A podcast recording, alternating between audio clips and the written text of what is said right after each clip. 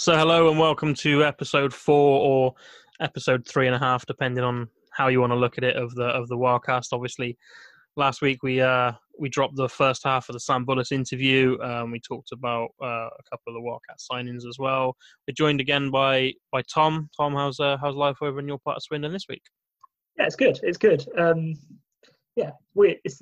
It's the first time we've not recorded this on a Friday, I think. So a bit of a change here. How are you? Yeah, not so bad. But yeah, like you said, we've had to changing the schedule up a little bit after the news has just dropped that the Wildcats have made a midweek announcement. So we're trying to get this one in, ready to push it out before the end of the week, which is when we were going to be dropping the second half of the Sam Bullas interview, but. Not only have we got a little bit to talk about on Toms Rutkis, because that's been announced, but also going back to last week, pretty much the same day we dropped the podcast, we've got Loris Taylor to talk about as well. So we'll start at the top of the show. Tom, just give us your reaction to Loris coming back. It's a good signing. Loris obviously didn't have maybe as big a role last year as he may have liked. He was in competition with a lot of forwards. He has, 11, 12 forwards. We had Max Bibree in some of the time as well, which obviously added competition for the ice time. But yeah, he's a solid player. He's got a really good set of hands. He can put the puck in the net. I think Aaron's interview about it when it was announced kind of suggested he'd have a bigger role to play this year, and I think that's fair. He's definitely a guy who's capable of putting up some points on the kind of third line. He'll play well on a line with his brother. We've always seen that him and Floyd have got a good link up, and he's got a physical edge. So I'm pleased he's back. He's obviously a Swindon lad through and through as well. He's had his time in the EPL, then moved down to the Cats 2 for a couple of years, and then he's come back, and yeah, he's had a real impact since coming back. I think when he came in 2-3 years ago now, back into the senior Cats roster, I don't think people really knew what to expect from him, having had a couple of years away. But yeah, he's really stepped up, and I'm pleased for one. Anyway, I'm personally pleased that he's coming back. It was definitely odd when not so much odd, actually, it's the wrong way of putting it, but when it was announced a couple of years ago that Loris was coming back, it was a complete signing out of left field. And initially it was a 4-week trial, and Aaron and Loris had obviously spoken that summer about getting him back into the senior Wildcat side, and there was always an element of we'll see how he gets on in that initial 4-week period. But I mean, Loris just blew us away, blew the fans away, the club away, and to be fair, probably Aaron as well. Like, I don't think anyone really knew what to expect, but he came in and was superb. And I think it was probably about 2 weeks into that 4-week trial that he was extended for the rest of the year, and scored some absolutely vital goals along the way. To the league title that year, and again to bring him back for another year. Like you said, last year he may not have necessarily seen as much of the ice time as perhaps he would have liked, but I think going forward, like you said, there's we've obviously seen a couple of players depart, and I think Loris will get a bigger role next year, and I think he'll excel. He like you said, his work rate is phenomenal, and the thing with Loris, and I don't think necessarily many people have realised it, but he can play all over the lines. Like we've seen him play with Aaron and Thomas last year, and then he drops in 2 shifts later on the third line and slots nicely alongside with Floyd or Luke we had last year as well. And he's got that flexibility, and like you say, he's got great hands. He's got a good hockey brain, and I know he plays down, and I know Floyd does too. That there's that brotherly link between the two of them. They both kind of say, you're a teammate, he's a teammate, he's not a brother, he's a teammate. But they do have a link up on the ice, and they're good fun to watch, those two, and it's going to be exciting for another year. Yeah, for sure. I'm just having a quick look at his numbers from the last couple of years since coming back into the Cats setup. In the league title winning season, 42 games, 12 goals, 10 assists for 22 points. Solid return for a guy who played mostly on the third line that year. And then last year, 4 goals, 11 assists for 15 points in 48 games in the COVID-shortened season. So I think he'd obviously hope this year maybe to score a few more goals. That, only 4 goals is not a bad return for a guy who didn't have as much ice time as other players on the team, but certainly he knows he can put the puck in the net. I'm sure he'll be looking to, that'll be an area of the game he'll be looking at for this season to kind of improve on, which he's more than capable of doing. Like I say, he's got a good shot and good hands, so hopefully he can put a few pucks in the net and, you know, help the team that way as well. And the other thing with Loris, he's got a habit of scoring some really big goals as well. We've seen it in times where certain players either are being defended out of the game, or no matter what they're trying, the netminder is stopping every single shot that's sent to them. But sometimes Loris can always just pop up with that big goal that we need to get the team going, and people like him, and to be fair, Floyd does it as well, and Bully as well. There's a couple of names that have got that ability to just get that goal, grab the game by the sort of scruff of the neck and get on with it. And it's going to be good to get him back for another 12 months. Yeah, we mentioned, just before we move on, we mentioned back in episode 1 when we were talking about, you know, losing Luke Johnston and particularly Eddie Bebris, we mentioned that other players were going to have to, yes, we'll have probably have other guys coming in, but other players are going to also have to take up some of the slack from particularly Eddie's points return, and Loris is one of the guys who's capable of doing that. I think given more of an opportunity, more ice time, it'll be interesting to see how he does. Yeah, I think you're spot on, and that leads us on, bringing in the sort of the Eddie news there again, leads us on nicely to the next signing, and this has literally just been announced earlier today as we go to record this. Toms Rutkis is back again on a familiar two-way deal with the Cardiff Devils in the Elite League, which is a great move for Toms. I know we've spoken off air countless times over the last 2 or 3 years. Toms is training day-to-day with one of, if not the best organisation in the UK. They've won everything under the last 4 or 5 years. He's come to us. When he first came from OHA, I think we all saw the potential Toms had. And he's gone to Cardiff, he's developed his game, he's worked with some fantastic players and some fantastic coaches down there. And he's come back just a phenomenal player. And to get that two-way deal back again with Toms and Cardiff is fantastic. And I know that from speaking to Aaron, I know how happy he is about getting Toms back in the locker room again. So just give us your thoughts on that one. I mean, it's a great signing. There's no other way of putting it. As you say, he's another guy who can step up. He can play on any line. We saw it last year. He played on the top line. He played on the third line. He's got the game to do both. Aaron has kind of mentioned in his interview in the signing announcement that he expects Toms to take a bigger role this year when he's with us. Hopefully we'll have him quite a lot, but equally it would be nice to see him having some success in Cardiff as well. But yeah, he's mentioned he'll have a big role, and I imagine with Eddie going, you'd have to think he'll be nailed on, or not nailed on, but certainly highly likely to be given an opportunity to get in the top 6 every night this year on those top 2 lines with the other big name players. Again, 20 goals last year, can't argue with that, particularly for a younger guy. He can put the puck into that, he's got great speed. He's improved his defensive game massively, I think, in Cardiff. He's a real two-way player now. And I was always kind of quite a big admirer of Rutkis when he kind of first came through. I know we've known each other for a long time, and we watched these OHA boys coming through the first time, and we always both said they're all talented players for sure, but Rutkis was one of those ones that he just had that little bit of star quality. And I think we're really seeing that coming through. He's had some bad luck with injuries over the years. You know, he had... you know, a nasty knee injury one year in the EPL. He obviously had his jaw injury, which he, against Telford, which we won't go into. But, it was really good to see him have a couple of years of sustained fitness and sustained being in the lineup every night. And he's coming on leaps and bounds. And it's only going to be a benefit to the Cats to have him again next season. I think the thing that always comes to mind when I think about Toms is when he first broke out of OHA and was kind of just settling into the first year as a Wildcat. He was quick, he had slick hands, and could move a puck around pretty much anyone. And if you can get it round a D-man, then probably about 8 or 9 times out of 10, Toms would find a way to make it into the back of the net. I think the thing that's changed for Toms, and this is not for a bad thing, this is absolutely changed for the better. As you look back at the end of season awards night, Toms was voted goal of the season. And when you watch that goal, he picks the puck up deep in his own zone and he just drives the net.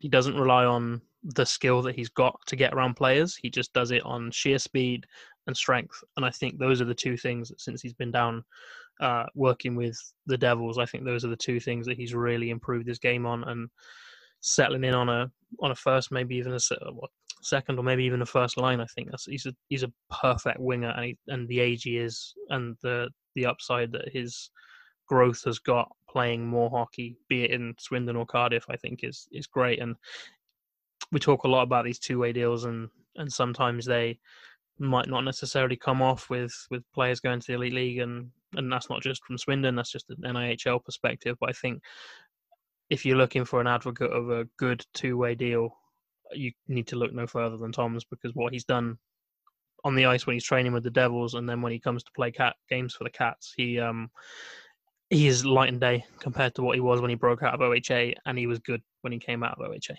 100%.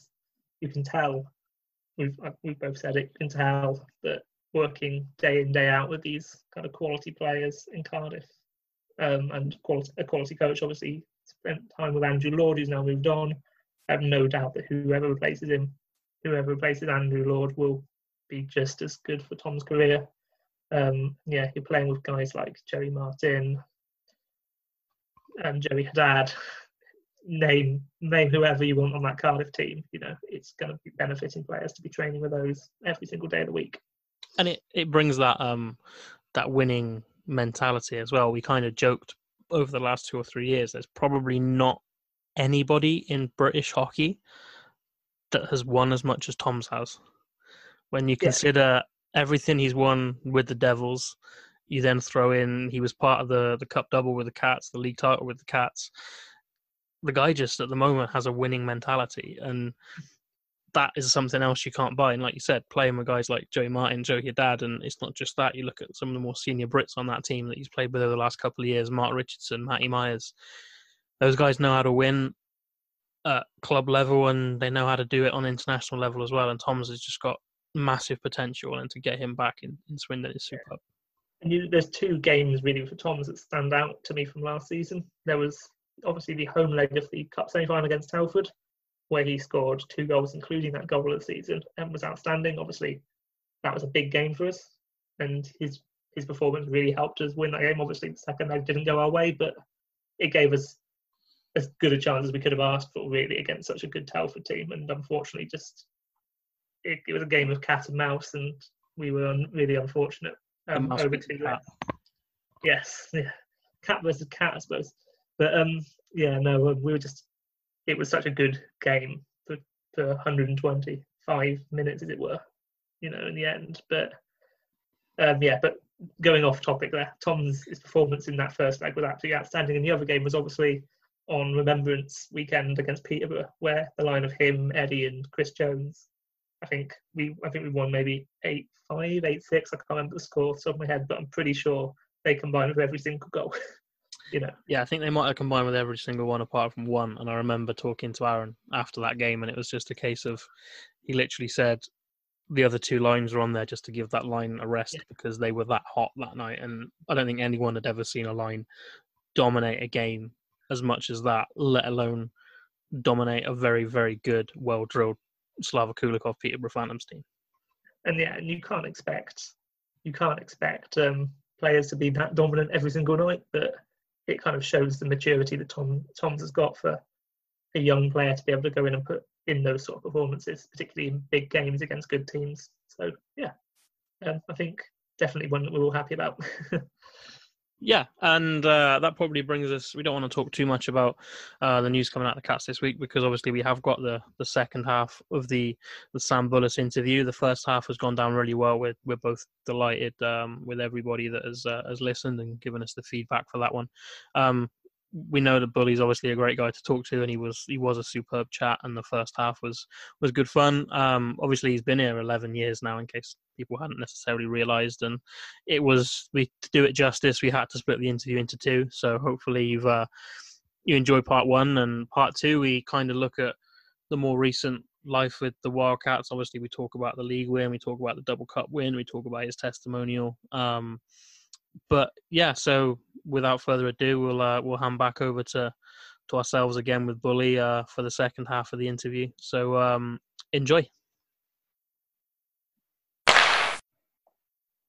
Okay, so we're now in the second half of the Sam Bullas interview. Obviously, in the first half, we talked about the Coventry weekends and the sort of first few years that you spent here, Bully. So moving on to the sort of second half of your Swindon career.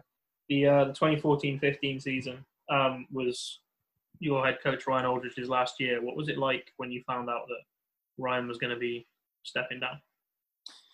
Yeah, you know, it's tough being at a club for so long because you do really form these amazing friendships, and you know, me and Ryan are really close now, and we obviously worked together in the Wildcats program as well when he was with the OHA stuff, and I was working with the community, so we're very good friends. And no, it was tough because he was pretty much one of the main reasons I signed in Swindon.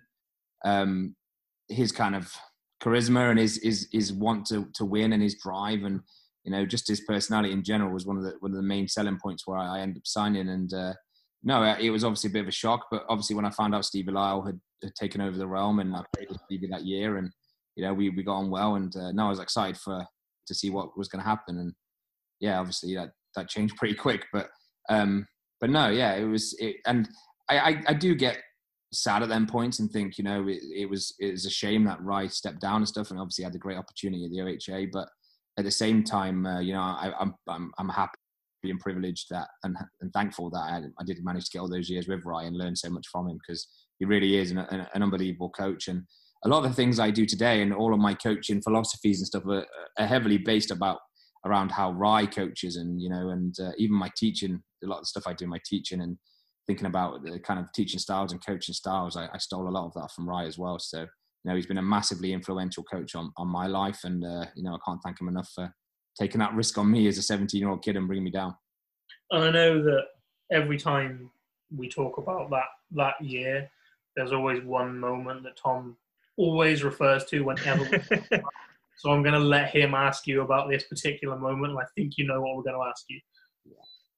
So the moment is obviously, for those fans who weren't there, I would encourage you to go on YouTube and try and find the video for the game in the whichever season we're in, 14-15 season. But yes, you're in Basingstoke. It's in the second period. I think we're 2-1 up in the game.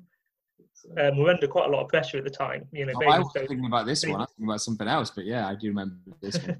Basingstoke are putting us under pressure. Floyd Taylor kind of gets the puck to you on the red line. 3 Bison players between you and Dean Skinns. Do you want to talk us through what happens next? Because I think it's one of the best goals any of us have seen live in a Wildcats game over the last 10 years. It's just I just went blank, to be honest. I'm not sure quite what happened.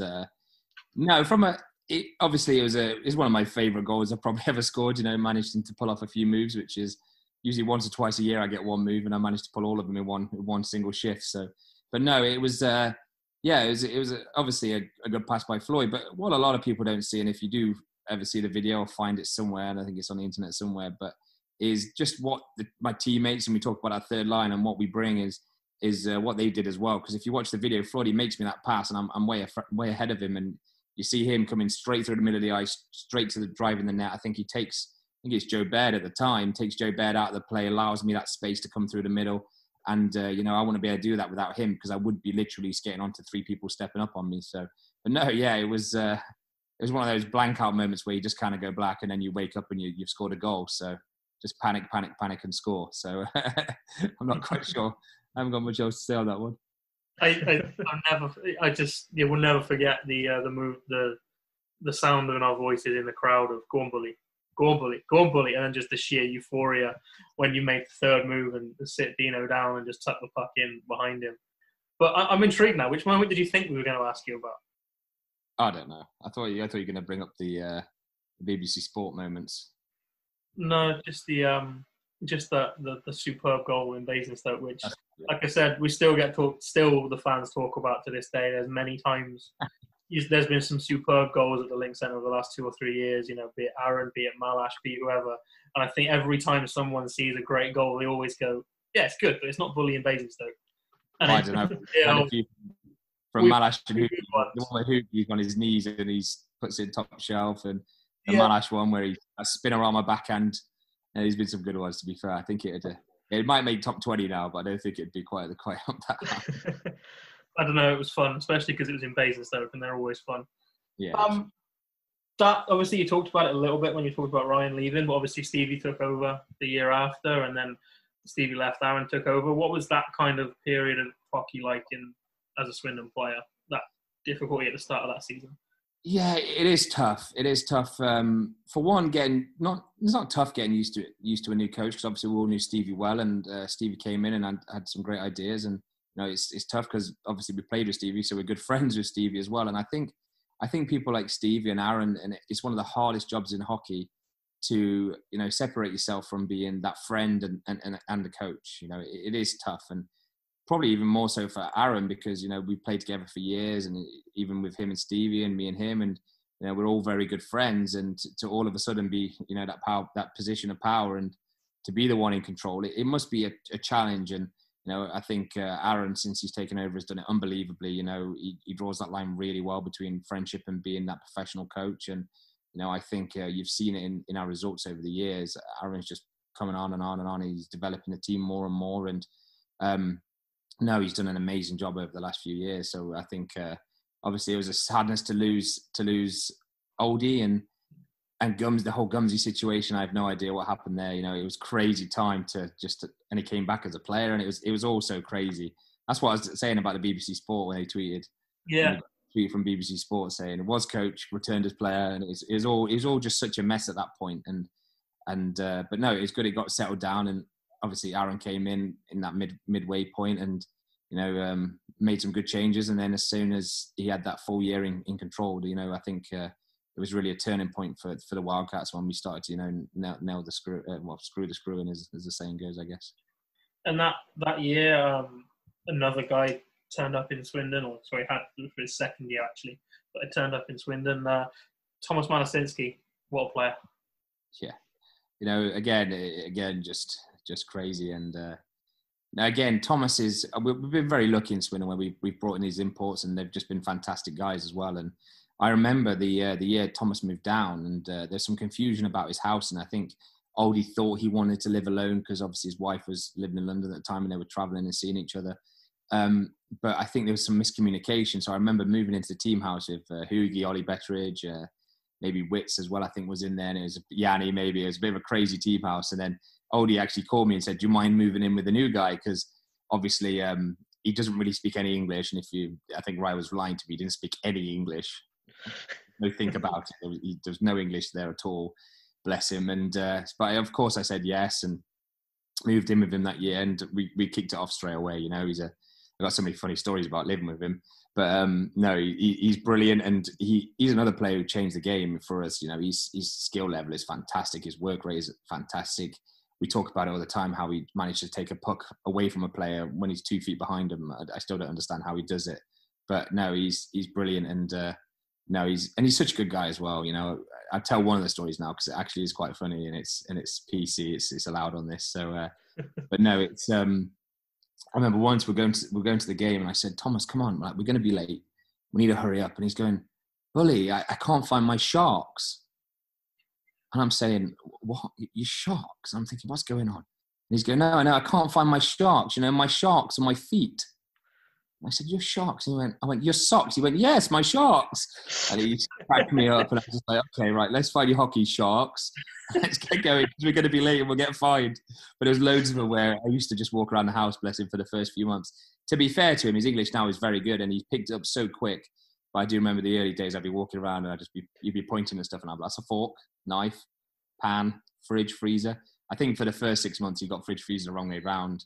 He'd be like, "Where's the beer?" He'd be like, "In the freezer." I'm like, "Oh, I hope it's not in the freezer, Thomas." But no. So, but no, he's such a good guy, and equally like Yanni, he's a massive part of our club. And I remember Aaron texted me in the summer last year and said to me, "I've got another guy on a 3-year deal to keep you company." And at the time, I thought it might be somebody else, or one of the British players or something. And obviously, as soon as he told me, I was so excited because we get on well, and like I say, he's a great guy to have in the locker room, and. Just a terrific ice hockey player, just skill level through the roof. And I think like his time in Swindon kind of leads us nicely onto the next couple of questions I was going to ask you. Obviously, the EPL kind of folded the way that we knew it at the time. Thomas obviously moved back to Poland. I think we all expected that move. I guess it was obviously a blow to yourself. What was it like, that summer of uncertainty around where Swindon were going to be playing, even though we knew we were going to be playing somewhere?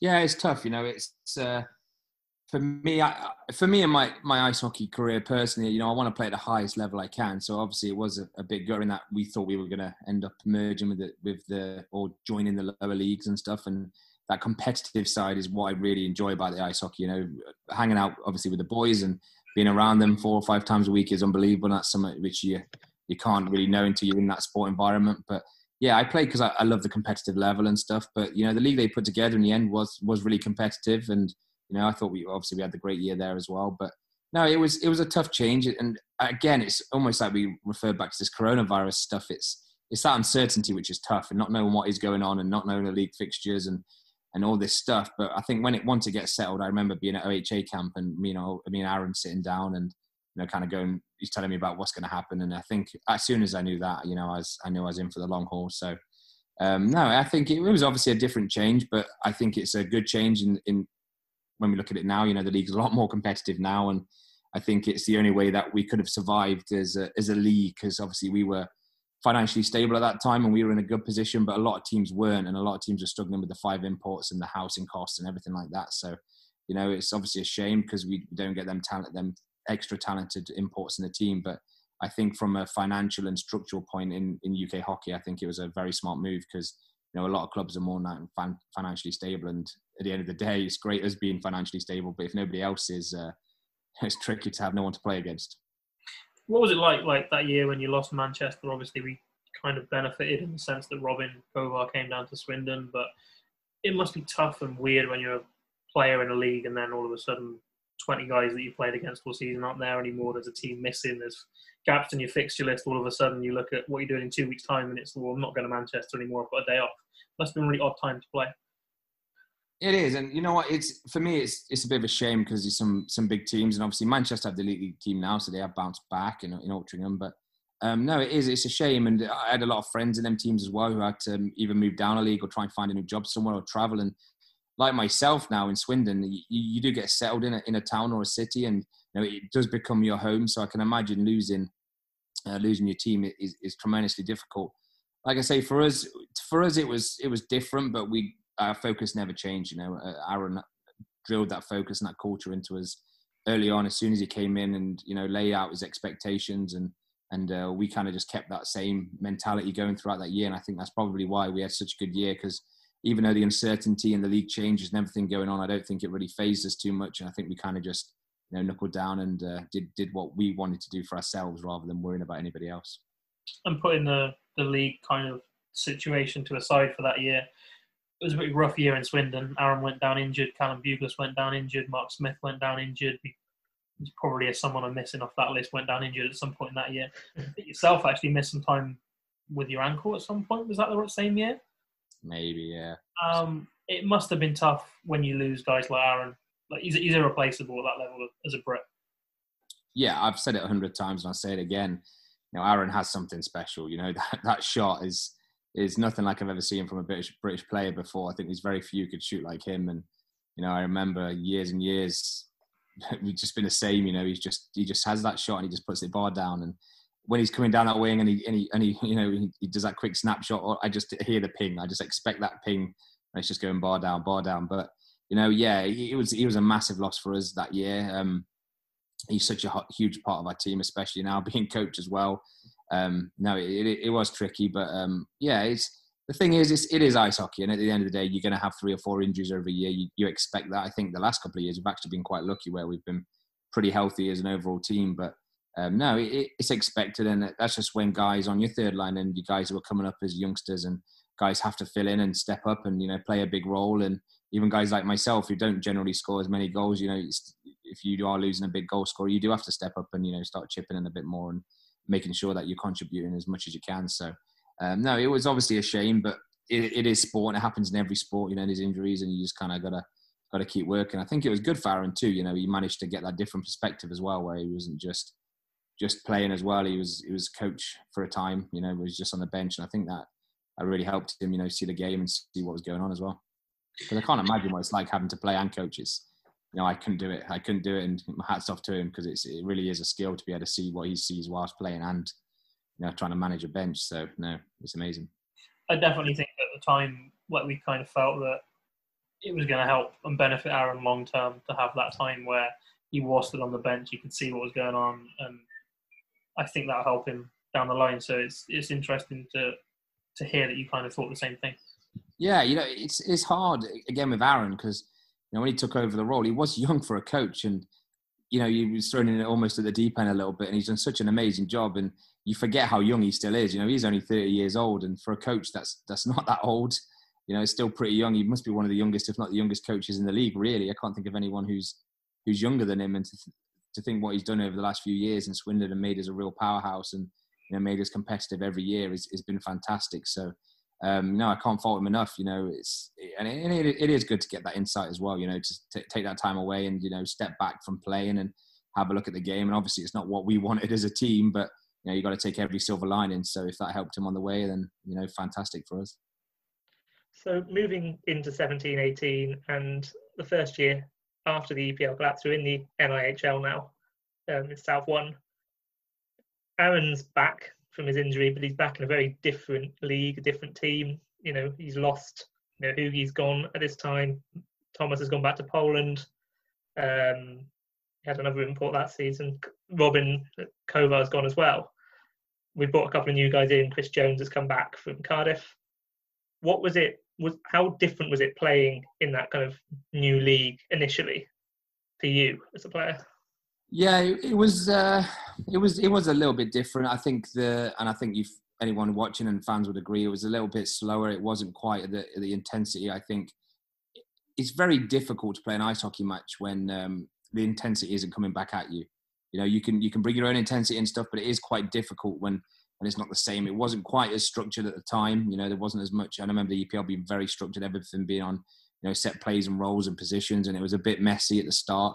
But I think it was good in general, because I think these other teams learn quickly that when they're playing some of the old EPL teams, that, you know, this is the way ice hockey is now for them. And I can only, to be honest, I think for the young British players and a lot of these lower end teams in that league that year was fantastic, because gave him a lot of ice time. It gave him ice time against good players. You think if they're playing against, you know, Aaron and top goal scorers and top goalies and stuff like that, it is tough. So I think it was good overall for some of these younger kids and some of these other teams who hadn't really ever played in this league before to make that step up and really make a name for themselves. And he's putting quite a few now who are household names in some of these clubs who have really had the opportunity to shine. And no, I think from that point, from a British perspective, it's probably good, but.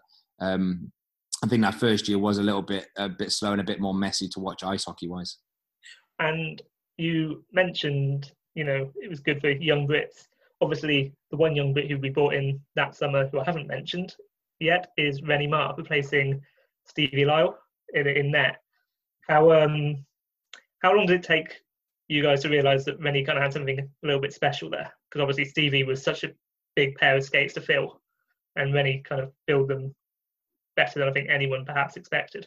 Yeah, definitely. You know, I don't think you can fully fill Stevie Lyle's boots. You know, he playing the top league ice hockey in the UK when he was 14 years old. He's an ice hockey legend. You know, for me, he's the best British goalie we've ever had. I think the only one who could ever come close is probably Ben Bounds at this point, who is also outstanding. So and Stevie Lyle is just a top guy. You know, I'm still really good mates with him now. He's such a good guy and such a good guy to know. So. But no, Rennie came in, and I think we were, to be honest, we knew his brother quite well. I didn't really know Rennie because I've obviously played against his brother before. But yeah, as soon as Rennie came in, I couldn't believe it. You know, he showed us straight away, even in training and his work ethic and everything like that. He's got some serious talent. He's a very special player, and no, I think we were very lucky to get him when we did, and to really be able to, you know, for him to mature with us is fantastic. And I think he's been a massive and crucial part to. Obviously, it's a hard job being a goalie. You're on your own. You don't have a lot of, you know, it's any position where you kind of are a little bit solo. But and there's so much pressure on a goalie. I don't know how they do it, to be honest, because, you know, it's literally if I make a mistake on the ice, I've got four other players who can kind of, you know, help me out and kind of back me up, and Rennie's a five. But no, it's really tough it's really tough for anyone to do that job on their own. And yeah, when he came in, we knew pretty quickly from training and for the first few games that we had someone very talented, and you know, he's been excellent for us over the last few years. And that 17-18 year, you're never going to forget. The cup double, as it was that year, it was just talk us through winning that first one. Not so much winning it, but just talk us through that Basingstoke doubleheader final. A team that had been in the EPL, they'd won league titles, they'd won playoffs, they'd won cups. What was it like going up against them for that doubleheader? You know, that year we were just so clinical. We were just so ferocious. We would smother teams all over the ice, you know. And I think I remember that year we played Peterborough. I think we were just in their end for nearly a whole period. They were just chipping out, and we were just back at them, just waves and waves of pressure. And you know, I think we really came together that year. It was a really good year for the Wildcats. It was really that first step towards, you know, that positive sort of league positions and stuff as well. And no, I remember going into them games, and to be honest, I had no nerves whatsoever. I knew we were going to win, and it's crazy for me to say that with such confidence, but I just knew the way we were and the way we'd peaked that year at that time, and you know, I just knew I had all the confidence in the world in the team and our system, which Aaron had put in, and I just knew we were going to win. So yeah, it was amazing. And I think as well, with the pressure of having no trophy in so many years, and you know, always being, you know, a mid-table team, I think it just gave us that inspiration to be able to just really crack on and, you know, get them two victories. So no, it was a crazy experience, but to be able to bring some silverware home for the first time in such a long time was a really special moment for me, and probably up there as one of my particularly that one, because it was the first trophy, that and the league one, but probably one of my all-time favorite hockey moments. And when you break it down, those games, off the top of my head, I can't remember the aggregate scoreline, but you look at the goal that was the championship-winning goal in that Autumn Cup, the goal that secured the trophy for the first time in 27 years or however long it was, and it was scored by a certain number 13, Sam Bullas. I guess that must be a pretty proud moment to be the guy that secured that title in front of the. And if I remember rightly, you celebrated in front of the Basingstoke fans. I think I did, yeah. Well, it was that end. It wasn't deliberate, I promise. Oh, you told me once you were so pumped you just needed to score, and they were the first fans you saw. Yeah, it was, but no, you know, again, you know, that really speaks testament to the team mentality that year, because if you ever do watch that goal and break it down, and we have before, and you know, we've used it, I know, over the last few years to show about determination and dedication. I think we were in their end, and we lose the puck, we turn it over, and they break 3-on-2, and Max Bibree, Aaron's actually first guy back, and he gets tied up on the just on the back there blue line, and he ends up tripping up over somebody. And I think it was Max who was just flying full speed back, and I was just behind Max as well. And we just knew we were doing everything we could to win. And I think Max ended up turning over the puck, shooting it down to the ice to Aaron, who just stood up. And luckily, I was swinging at the right time. But you know, there's so many components to that goal where if Max hadn't have worked that hard and, you know, put that kind of ethic into that goal and really show that desire and that professionalism which Max brings, there wouldn't have been that goal, you know. So you think about the plays leading up to it. It took 3 or 4 guys to really work as hard as they can, and you know, really showed that dedication and how much they care about this team and how something special we really had made that goal. So you know, obviously I was the one to score it, but there was so much going into it, and obviously the other goals as well, which were massive for us. And like I said, we were never losing that game. You know, we would never lose either of them games. I knew going in, and it was just that feeling, that sense around the dressing room that we were going to win, and no one was going to touch us on that night. And obviously, it's what happened. And then you backed it up by beating Sheffield in the National Cup as well. Yeah, so obviously massive back-to-back cup victories, and it's something.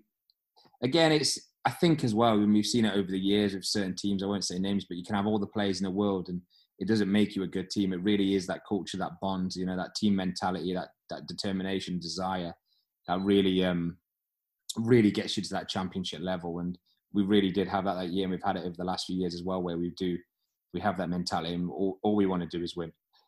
You know, obviously it's disappointing for the fans when they turn up and, you know, they have their season tickets and they pay for their tickets, and we lose and we don't play well, but no one takes it harder than ourselves. You know, we don't ever go to a game and want to lose or think we're going to lose. You know, we turn up expecting to win every game, and when we don't, you know, it's tough. And I understand it's obviously super tough for the fans and the people who work hard to support us, but you know, it's it's devastating for us too. You know, this year was really tough as well with some of our performances and how we just missed out a lot. And you know, that year was one where we were very happy for ourselves, but we were even more proud to be able to, you know, get them 2 trophies for the fans and almost repay that dedication, which I know not everyone had in the team at that time, but which I've had for so much, about 9 years then, wasn't it? It's about 9th year or something, but really to pay back and say, you know what, guys, thank you for supporting us. And yeah, we can do it, and we will continue to. And I don't want to talk too much about the other event that happened in that year, but going into that National Cup final, did you get that added motivation to win on top of everything else you'd already had because of what happened in the playoffs that year? Yeah, it was a weird league fixture, wasn't it? Because we played afterwards, which was really odd. And yeah, that was a tough, the playoffs. Yeah, oh gosh, that's a sore point as well. There's only a few bits, Betty, which you could make me feel a bit bitter about. But yeah, you know, when make you feel better about it. I'm not asking about the playoffs, but I know. You have that 2 or 3 week gap, and then you go back into a cup final against the team that had played through the playoffs, played in the Coventry weekend. And I remember we went up there on a away game on a Wednesday night. It was a rough game. Yeah. But you have that added motivation to finish the season in a memorable way for the right reasons. I think to a point we had a chip on our shoulder where we were obviously very disappointed with the way things went down with the playoffs. But at the same time, like I said before, I knew we weren't going to lose. I knew turning up to that game. I knew that just we peaked at the perfect time. We were flying even with the break. I knew turning up to them 2 games. I just knew, and it was the mentality of everybody in the dressing room. I just knew we weren't going to lose. It's like we were untouchable. And I felt untouchable on the ice with as a team, as a unit, not myself, but as a team and a unit. And I just knew everyone was chipping in and doing that small job, that small role. And, you know, everyone was doing the little things which make a massive difference. And to some fans, it's not that noticeable. But, you know, some players like you, Phil Hill and players like that. And I actually had an OHA interview the other night, and I brought up Phil Hill because he was just one of them players who might not stand out as that exceptional hockey player when he was with us and scoring 50 goals a year like Aaron, but he does all of them tiny little things to perfection, and it really does add. And everybody that year was doing these small things, and it put such faith and confidence in myself and everybody else, and as a team, as a unit. And honestly, it's a weird feeling. It's one I've had very rarely, and where literally you know you're going to win. You have no doubt, and there's no pressure because you just have this feeling that where you are untouchable. And it was like that even after the break, and we went into them Sheffield games, and it was exactly the same as the Basingstoke. You know, we dominated and ended up with the 2nd trophy. And I remember, obviously, when I was doing all the re-signing announcements that summer after the Cup double, I think every player I spoke to that returned all used the phrase unfinished business to me going into 1920. You backed it up with a league trophy. What was that year like? Yeah, you know, we obviously the 2 trophies are massive the year before. And I remember the first, in the conversation over the summer, and because we obviously all talked through the summer, and the conversation was, you know, we're getting this league title next year. And we went in with the same mentality where we knew what position we were in the year before. We knew we had that motivation. We had that chip on our shoulder from the playoffs, and we were devastated about it. But no, yeah, for us, the Cups are fantastic, and I'm so happy we won them, but the big one is the league. You know, it really shows that consistency over the year. And for me, the league is the real best team over that year. You know, the playoffs is a luck of the draw, and you could have a great day or a terrible day.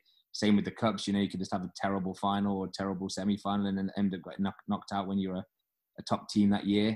But the league is that consistency and that, you know, that real year where you've really impressed and you've beaten everybody and you've been consistent about it. So no, the league title was huge for us. And, you know, one of my favourite moments I've got a few, but was when, yeah, you know, getting Yanni Costal to lift that trophy and that league trophy after all them years of not even really coming that close. And then all of a sudden it's been reality. So, you know, that scene of Yanni lifting a trophy to us and to the fans was one I won't forget.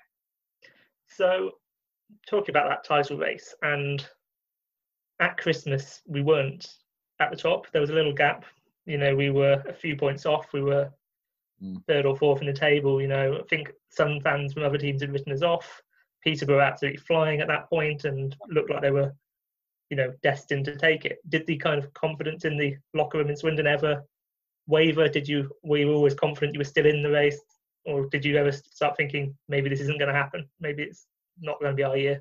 No, we were always, I think we're always confident, and, you know, you always have, with such high expectations, we do want to, you know, fill them expectations. And obviously Jonas coming back was a big change that year, and he brought a new dynamic to the team. And then we went on that incredible run where we kind of mimicked what we did the year before, where we had that chip on our shoulder, and we made the link centre a fortress. And, you know, people used to dread coming in. I used to speak to some of my friends from across the league, and they used to say how much they hate coming to Swindon because they know they're in for a tough night. And no, I think yeah, obviously Jonas coming in and changing the dynamic of the team a little bit really helped.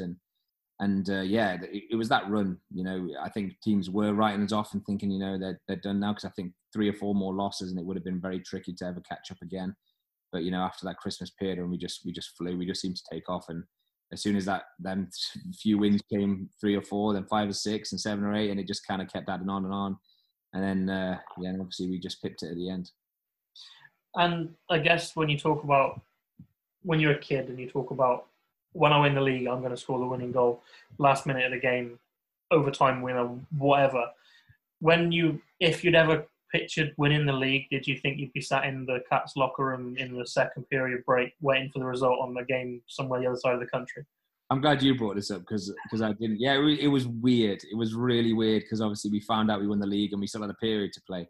And it was amazing from the fans because when we came out, we had an incredible reception from them, and it was amazing to celebrate with them after the game. But yeah, it was a bit odd because usually you win a game and you kind of celebrate afterwards. But to win it in the middle of a game, it was a bit of an anticlimax, really. It was a bit of a strange feeling. And obviously, because we won the 2 finals before as well, we kind of had that. I kind of had that notion of, yeah, you win the game and you have that big celebration. But no, I think at that point we were just excited to win it. And you know, we could have obviously took it the Heath the week before. And we had the loss to Streatham, which was devastating because I think we all thought we were gonna win it that weekend. But no, just to win it and then go win that game as well against Bracknell was awesome. So, and do you know what? It's nice as well because we did, even though we didn't technically win it in our own building, but we did at that game. You know what I mean? It wasn't, the game didn't really matter, but we managed to celebrate in front of our fans, and that's something which is really important because, you know, without the fans we wouldn't have the club, and to have that support we do every week in, week out is incredible. And I can't ever fault the Wildcat fans. You know, the fan base has grown over the last 11 years I've been here, and you know, it's something now which is incredible. Every week it's packed, and every week we have that support, and you know, it really does make a difference. You know, when we end up going, I think I brought this up before, and when we go to Solihull and there's more Wildcat fans than anyone else in the building, you know, it really does. Even that the 10-15 fans who make the trip up to Solihull really does make the difference. And you know, it is odd playing in front of nobody. What was that third period like? You'd won the league, there was the euphoria in the locker room, there was the euphoria stepping out onto the ice, and you've still got 20 minutes worth of hockey to play. Is it a case of you want to get it done, get it out of there and go and celebrate, or is it a case of you want to hammer home, we're the league champions, we're going to win this in the way we want to do it? What was kind of the motivation going into that last period?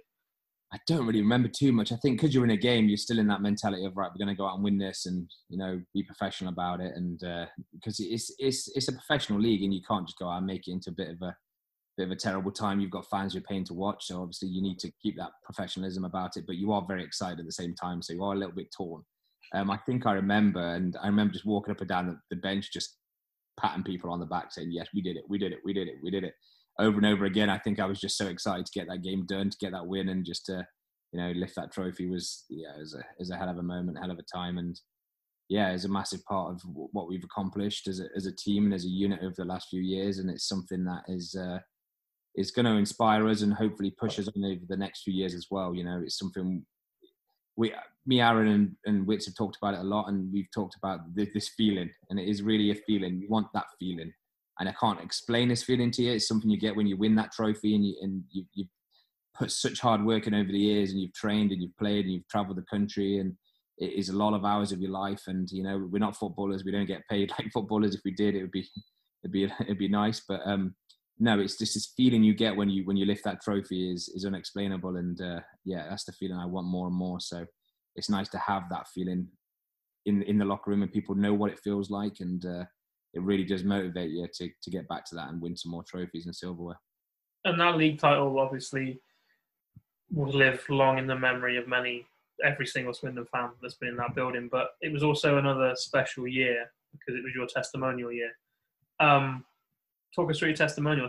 When you came down with your mum and had dinner at Ryan and Sue's table, did you think that 10 years later you'd be in front of all the Cats fans doing your speech after your testimonial, having won the league that year as well? It literally was the perfect way to finish that testimonial year, wasn't it? Yeah, it was. It was a big year for me, obviously, a personal year. And to be honest, I never expected to be at the Wildcats for 10 years. It was never something really that crossed my mind. I never expected to be.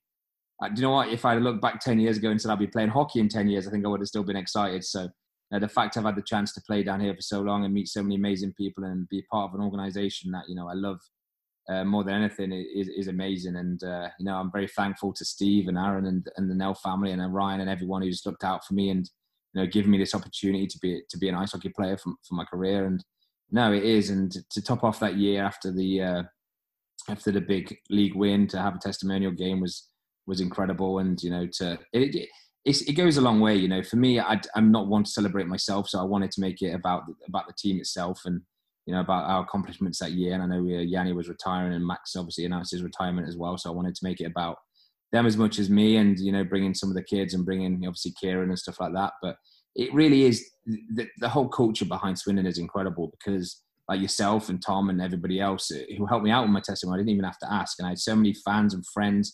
I call you fans, but you are my friends. But no, like, who just helped me out and did things for me and volunteered. And, you know, it's that community you have at the Wildcats is amazing. And, you know, I had such help from everybody, and especially you two, you know, as well, and putting so much together, and Paul Norbury, and, you know, just, and they are literally friends from being fans. That's all it is. And I've got so many friends now who are fans and come to every game, like yourselves and Paul and people like that. And it just show how special this club is, that in such a special moment like your 10-year anniversary is, that they'll all get together and do so much for you. Because obviously, as you guys know, it was a stressful year for me, being back home for a year in Nottingham and travelling down at weekends. So to have that support, to have that help, and, you know, to have the support from Steve and the club was amazing. And yeah, to manage to play 10 years of hockey, let alone for one club, is an amazing thing. So no, I'm really happy about it. And so, I mean, it was a fantastic night for all of us, the testimonial, and then obviously the summer comes, you sign a 3-year contract to stay in Swindon. So you've done 10 years, you commit for another 3. And on top of that, you get, with Yanni retiring, you take over as captain. So how did you find out, when did Aaron tell you you were getting the C on your jersey, and kind of what was your reaction to it?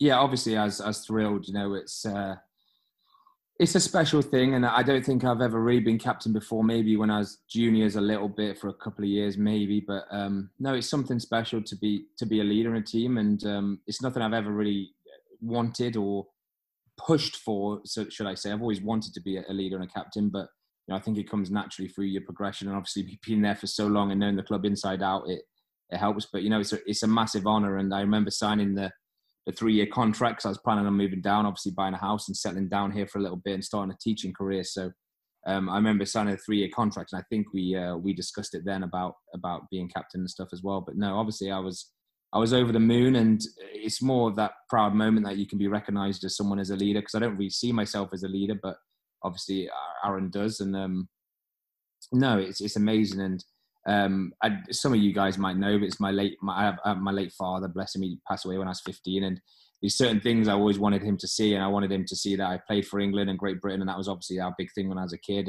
And just thinking that the hard work and dedication him and my mother, bless her, put in together to get me to where I am, and just to have that C on your shirt is a real honour for them. And it's almost like a token to my dad, bless him, for taking me all over the world, all over the country, to say, you know what, I am. I've kind of got to that level of being a leader, and, you know, taking his attributes which he had as a person, and he's passed down to me, and hopefully I can help the future generation of players as well, and just help out as much as I can. You know, I don't really feel like I'm a Jan Kostel or anything like that, because they're such amazing leaders, and I've had such great captains since I started my career. But if I can, like I say, if I can be 1% of Jan Kostel, and I can give 1% of what he gave to me to someone else, you know, I feel very, very proud. So no, yeah, it's a nice thing, and hopefully we can all push together towards some more trophies, like I said.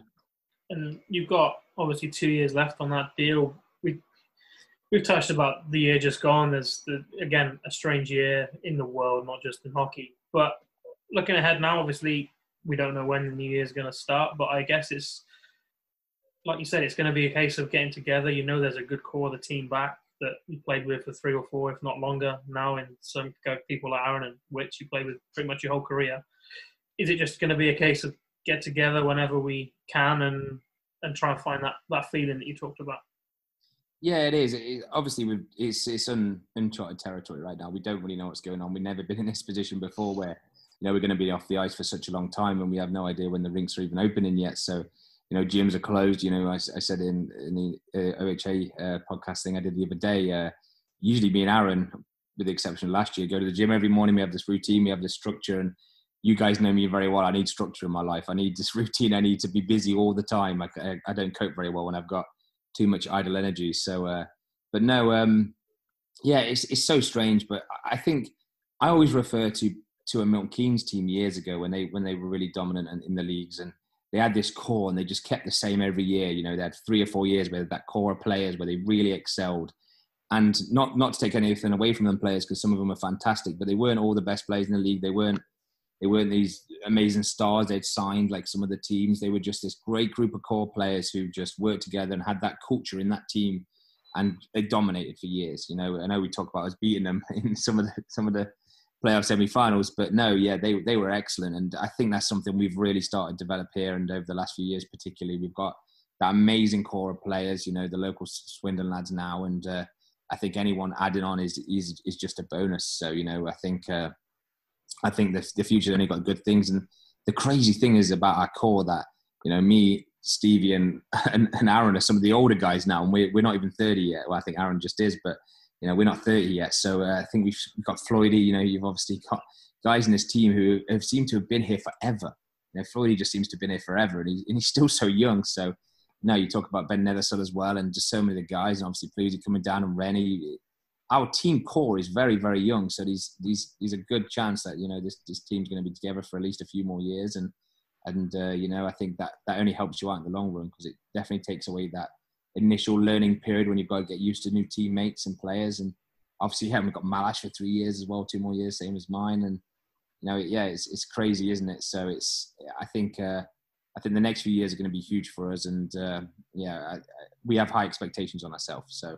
I think if there's no silverware in the next few years, I think it's going to be a terrible time for us. So, no, we know what we want. We know we want to win some silverware. And I think this year, honestly, the way we're going for playoffs, we would have had a good chance. And we're just looking forward to hearing any news we can about the rinks opening again and getting back to it, because I know everybody's excited to get back on the ice.